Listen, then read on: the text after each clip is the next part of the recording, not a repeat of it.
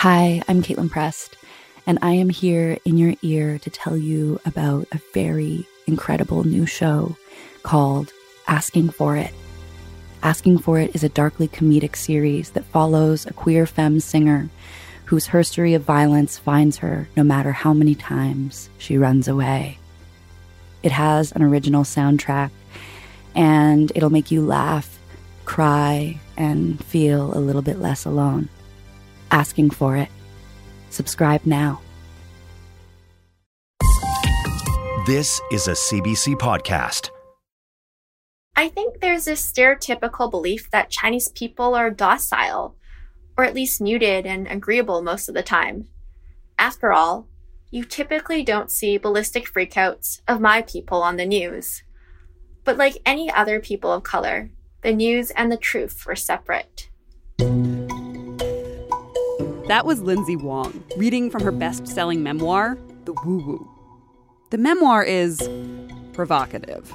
It's a front row seat to neighborhood raids by police, screaming matches, and wild family stories about how ghosts are real and how Lindsay's family were possessed by spirits. That's what the name of the book is all about The Woo Woo. The woo woo um, in my Chinese family was because my dad didn't speak English and he didn't know the word for ghost. And so the word woo woo came up. Um, so my family does not believe in the existence of mental illness and they blame all their problems, all their aberrant behavior on Chinese ghosts. And so whenever something would happen to one of us, it was always a woo woo's fault, right? It was always a ghost's fault. And I think it's funny that woo woo in Western culture means something magical or, or mystical, but in our family, it's really referring to all our problems. Whatever the woo woo is, Lindsay's way of grappling with it has been by writing about it. But the release of her memoir, even though her family knew it was coming, elicited a response that she never had experienced before. I think they actually didn't realize that the book people would want to read something that I had written. They just thought it was like a strange hobby of mine.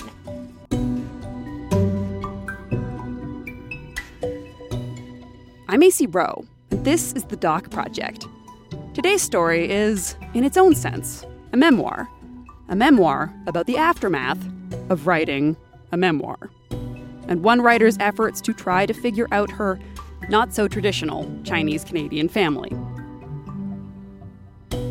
A warning there is some expressive cussing in this episode.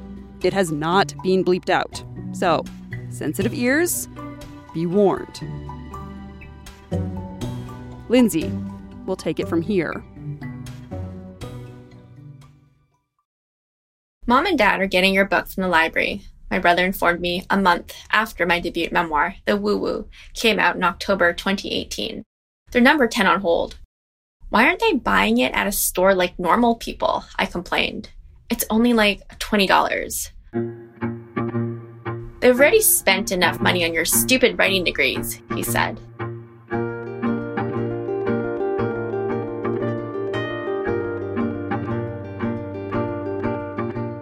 My kid brother was being sarcastic. Our relationship was one where he provoked me to the point of antagonism, and he would roll his eyes if I asked him a personal question. He also attended the same writing school that I did, studied with the same professors, but was too embarrassed to tell anyone we were related. Perhaps it was sibling rivalry. Perhaps it was because we were raised to compete with one another, but we weren't usually nice when we interacted. Are you going to read my memoir? I asked him tentatively. I wondered if he would complain about his portrayal, or that his character was only reduced to three lines. Nope, I think you're a shitty writer, he said, sounding bored as he hung up on WhatsApp.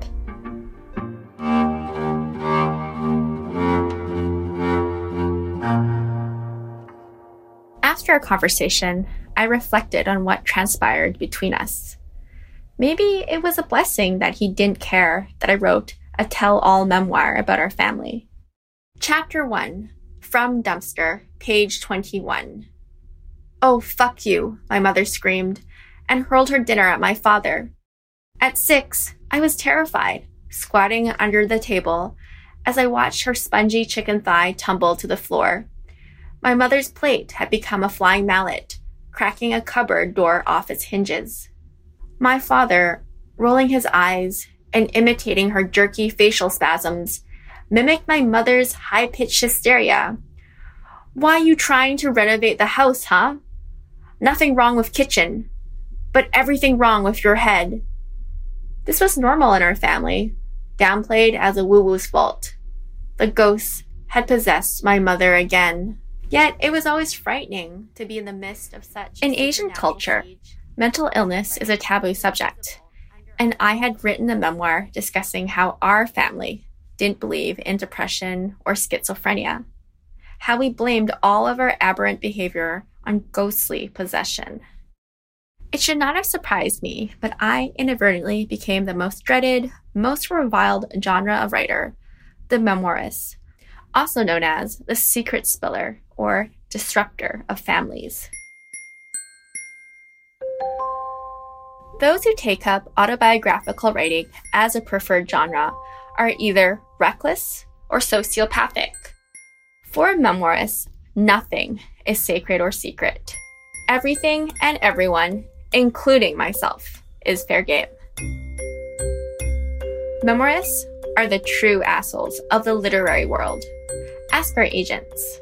We are the first to hurl ourselves off of a plane sans parachute. All who have the extreme misfortune of being in our personal orbit are forced to jump with us too. But after the call with my brother, I sighed and forced down my feelings of guilt and nervousness. I thought of the American author Anne Lamott who wrote, You own everything that happened to you. Tell your stories. If people wanted you to write warmly about them, they should have behaved better. However, little did I know Soon, I would not have the luxury of hanging up the phone and not experiencing my family's real time reactions. In 2012, I graduated from Columbia University. I wrote a memoir for my thesis project, but found out very quickly that no one wanted it. Hundreds of literary agents across two continents turned it down. While my classmates were selling their first books for an unholy six figures and publishing articles in the New Yorker, I slept on friends' couches across the US, Canada, and the UK, managing to stay unemployed. Moving home to live with my parents seemed like admitting I was a failed writer. It would be shameful. They would sigh and say, We told you to go to law school. Despite the constant rejection, I wasn't going to give up. I furiously queried even more agents. Want a darkly comedic memoir? I type, and the answer was no, thanks. Then, finally, in 2017, it happened. Just as I'd run out of money and friends' couches to crash on, I got an agent and I sold my memoir. Okay, it was only for $6,000, but whatever, it was something. And more than anything, I was left with a shred of hope. Maybe I don't suck that much, I thought. I was 30 at this point, and I felt like my writing career could possibly take off.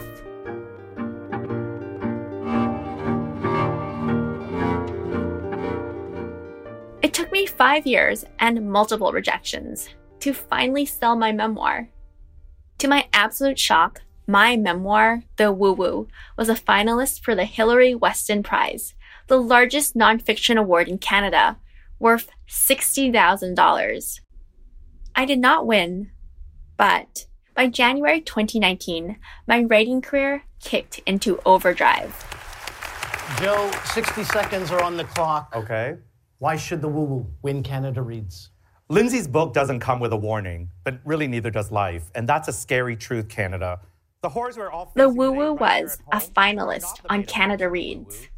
Joe Zee, a famed fashion stylist and journalist, defended the Woo Woo in the competition. This book will move you to tears and anger and frustration, but it will move you to do something. Discussing mental health openly is the only way to start, and Lindsay's book is that conversation starter. That time. Thank you very much, Joe. Being featured on Canada Reads means that your memoir will become an instant bestseller. Unfortunately, being a best selling author in Canada does not mean you will become fabulously wealthy or even join the stratas of the lower middle classes. The more success the memoir got, the more people were reading about my family's mental illness problems and other stories that aren't that flattering, depending on one's point of view. I often thought, I wonder how my mom and dad feel about this, but I never actually talked to them about it. Not because I was embarrassed, but because I didn't know how to broach the subject. Growing up, we didn't talk about our feelings or important subjects. I didn't even know if they read the book or if they knew how much attention it was getting. The thing about putting your family's dirty laundry out there for the world to read is that people start to feel very comfortable asking you personal questions and casting their own judgment. I did more than 60 appearances in less than a year for my book tour. And without fail, during the Q&A portion of the events, I get a series of probing questions that caused me to pause a moment before answering because I was too shocked to tell them to mind their own goddamn business. Are you lonely? You seem lonely, someone once asked. Are you in a relationship? Another stranger said, waving a Barbie pink manicured hand in my face. You seem like you have severe intimacy issues. You shouldn't have children with your family history of mental illness another stranger declared, while both of my eyes twitched with uncontrollable discomfort. Women of color writers are often asked questions about their physical appearance, yet white male writers are lauded for their craft. But you're pretty, a male moderator once said, confused. How can you be the person you wrote about in the book? This was the kind of absolute nonsense I was fielding but I never really stopped to ask myself what types of inappropriate questions my family was getting. After all, the woo woo is about their untreated mental illnesses. Chapter 1 From Dumpster, page 25.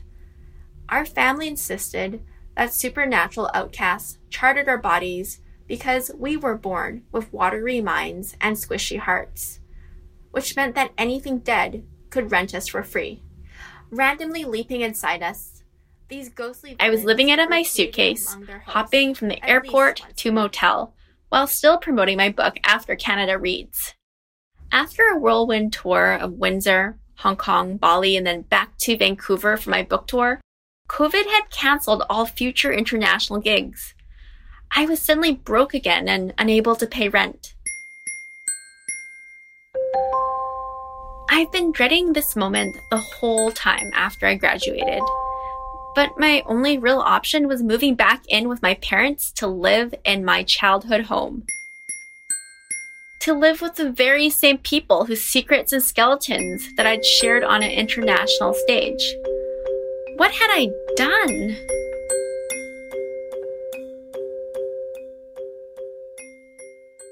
Hey, can I stay with you? I phoned my mother in April 2020 with some reluctance after looking at the negative dollar amount in my bank account. Even before the book, my relationship with both my traditional Chinese parents consisted of screaming and frequent misunderstandings. There was a long, constipated pause on the line after I asked my question, like she wasn't sure what to say, which was unusual for her. Fine, my mother eventually said, sighing and that was the extent of our conversation about moving back home. Normally, she'd scold me until my eardrums hemorrhaged, but I figured she felt sorry for me because I was coughing and said that I thought I might have COVID. Shockingly, my mother said nothing as I unloaded my 10 plus garbage bags full of clothes and miscellaneous junk. She just stood there, staring at her feverish, broadcast daughter. She grunted once or twice as I made my way to the bedroom. It's only temporary, I told myself. In writing school, no one talks about what to do when you write a tell all memoir about your family, and then you have to spend a global pandemic cohabitating with them. Looking back, I do get a bit of my parents' weirdness toward me. When our immigrant parents jumped continents so that their children wouldn't have to suffer farm work or resort to manual labor in the old country, they did not expect their offspring to become broadcast writers. Naturally, I thought my parents would be furious at me because of what I wrote. But what happened was far more surprising.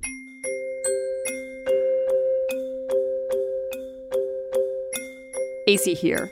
We need to take a quick break, but coming up, what happens when a writer starts living amongst her subjects? We'll be right back. Sit tight. Hi, I'm Kaitlin Prest, and I am here in your ear to tell you about a very incredible new show called Asking for It. Asking for It is a darkly comedic series that follows a queer femme singer whose history of violence finds her no matter how many times she runs away. It has an original soundtrack, and it'll make you laugh, cry, and feel a little bit less alone. Asking for it. Subscribe now. Once I finished two weeks of miserable, lung hacking self isolation on the second floor of my parents' house, I attempted to join my family at the dinner table. I was nervous about the onslaught of questions or accusations. But no one said anything as I plopped down and began helping myself to enormous portions of fresh jasmine rice and steamed chicken. No one said anything at all throughout the entire meal, like radio silence. Part of me was relieved, part of me was amused, and the narcissistic writer in me was curious about what they all thought. This happened meal after meal for several weeks. Unable to resist, one night I heard loud video game shooting sounds coming from my kid brother's room, so I walked in to ask him if mom and dad had actually read my book from the library. It had been about two years since my brother told me mom and dad were going to borrow the book from the library instead of buying it surely they would have read it by now, right? So, what do the parental units think? I asked them at 3:30 in the morning. I assume they have read the book. My brother, glancing away from the television screen reluctantly, looked at me like the village idiot that he thinks I am. Who knows? he drawled in a bored, distracted voice. No one is talking about it, Lindsay. Guess no one will mind if I write a sequel, I joked. But my brother had already stopped listening. By month two of the pandemic, I had fully recovered from likely COVID fatigue and wheezing, and I noticed my family would turn funeral silent every time I clumped into the room. Growing up, my mother had a habit of gossiping on speakerphone to her sisters, and she would spend most of the daylight hours talking loudly, or complaining. She hadn't changed her habits over the years. Ah, Aya, you know what that lying bitch said to me? One of my aunties clucked on the phone in Cantonese. Shh, she's here, my mother quickly said, blanching. Stop talking. Who's there? I said. Who are you talking to? Nothing, my mother yelped at the phone. I'll call you back later. She hung up and stared at me, and I realized she was waiting for me to leave the room. With reluctance, I obliged. It finally dawned on me that they were afraid to give me anything that could be written about. Instead of berating me for slovenly habits like smoking or being a messy eater, my family would shush instantly, side eyeing each other whenever I came into earshot. No one in my family really talked to me at all. Conversations ended before I arrived. At first, I was baffled. Then I was sweaty and nervous, wondering if anyone would violently explode or confront me about their less than flattering character portrayals in the woo woo. This change in demeanor from them was nerve wracking. I worried that they didn't love me like they used to, in their traditional Chinese way. It was a strange, uncomfortable, unsettling feeling, like being on a roller coaster and the vertical plunge never arrives. I was all at once amused, but also a little sad that my family didn't trust me enough to express themselves in the comfort of their own home. Mostly, I felt a little pathetic for hoping that we wouldn't ignore our undiagnosed mental issues, even though a secret part of me knew that we would continue on as if nothing happened.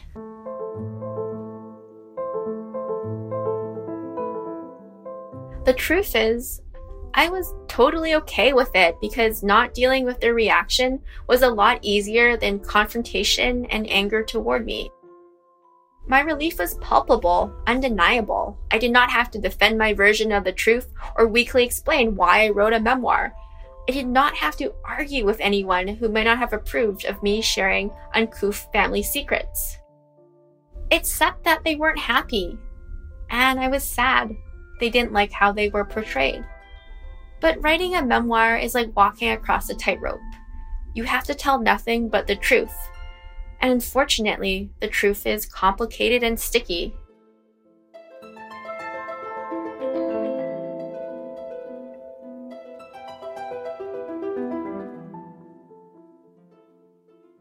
Since April 2020, I've been living with my parents, and it was July now. I was still unemployed and broke, despite sending out my resume relentlessly. My mom and dad invited our extended family over for a family potluck that summer on one of the hottest days of the year. This was a disaster for me because I usually wore a giant hoodie to cover my six large tattoos. In the end, it was a failure. I had to take the sweater off because it was 38 degrees outside. There was no hiding the tattoos anymore. My parents hated tattoos. They believed that only criminals and pets were inked for identification purposes. And now, here I was, disappointing them again. Surely, I was possessed by some woo woo demon. How else to explain my deranged behavior? After our guests left, I shuffle walked into the kitchen to talk to my father.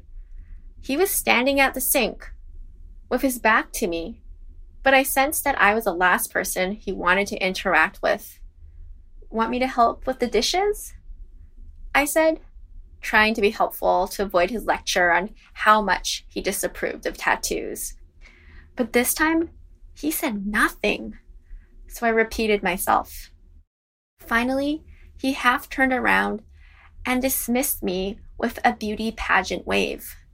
Just leave, my father said, sounding tired. Then I swore I heard him say the word please. At first, I thought I misheard him.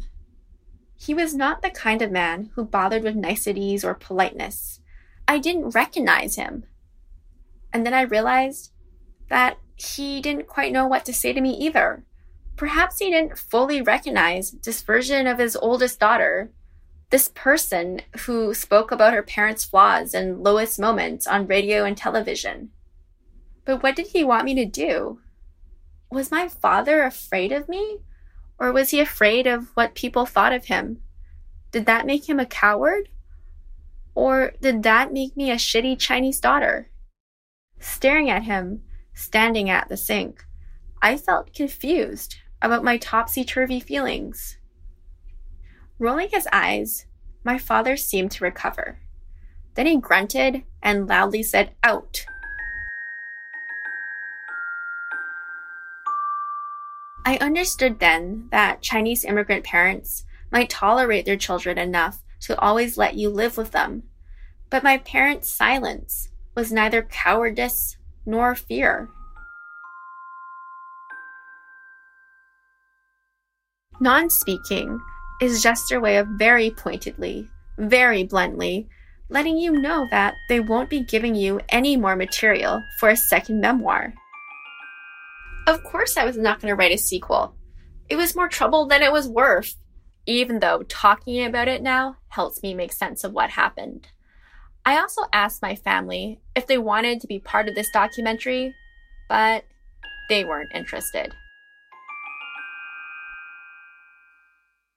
In Western culture, it has been normalized to yell out your mental pain. The person with the biggest lung capacity is congratulated for sharing. Anyone can become brave just by screaming. Anyone who writes a tell all memoir is considered hugely courageous. In Eastern culture, the inbred consensus is suck it up, buttercup. A valiant person silently endures all kinds of soul crushing anguish. With grizzly bear stubbornness, I moaned about my family on the stages of international literary festivals, mistaking noise for personal strength. Thinking about all of this, after my dad dismissed me from the kitchen, it was at that precise moment when I saw myself from my parents' point of view.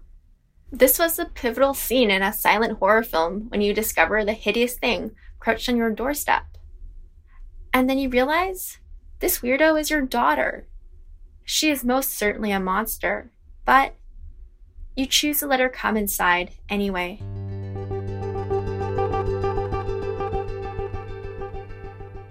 I realized it didn't matter if I shared family secrets across two continents or that my book was practically radioactive. As I reflected, I finally got it. I understood that it didn't matter to me if my family asked about my financial writing success or lack of it, or if they even approved of my book or thought I might have a sliver of literary talent. When I needed a place to stay, my parents let my broke ass inside their house. Even after I wrote a tell all memoir about them, their actions were far louder than their words. This this was true bravery. This was love.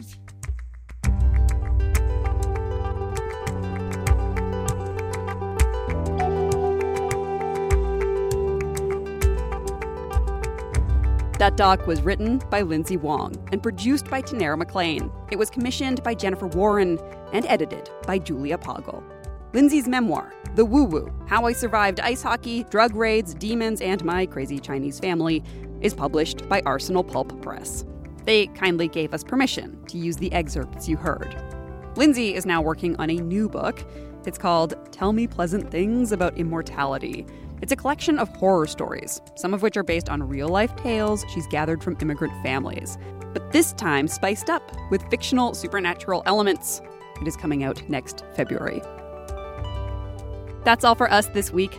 This episode of The Doc Project was produced by Tanera McLean, Julia Pagel, and me. Althea Manasan is our digital producer. Allison Cook is our senior producer. I'm Acey Rowe. Thanks for listening.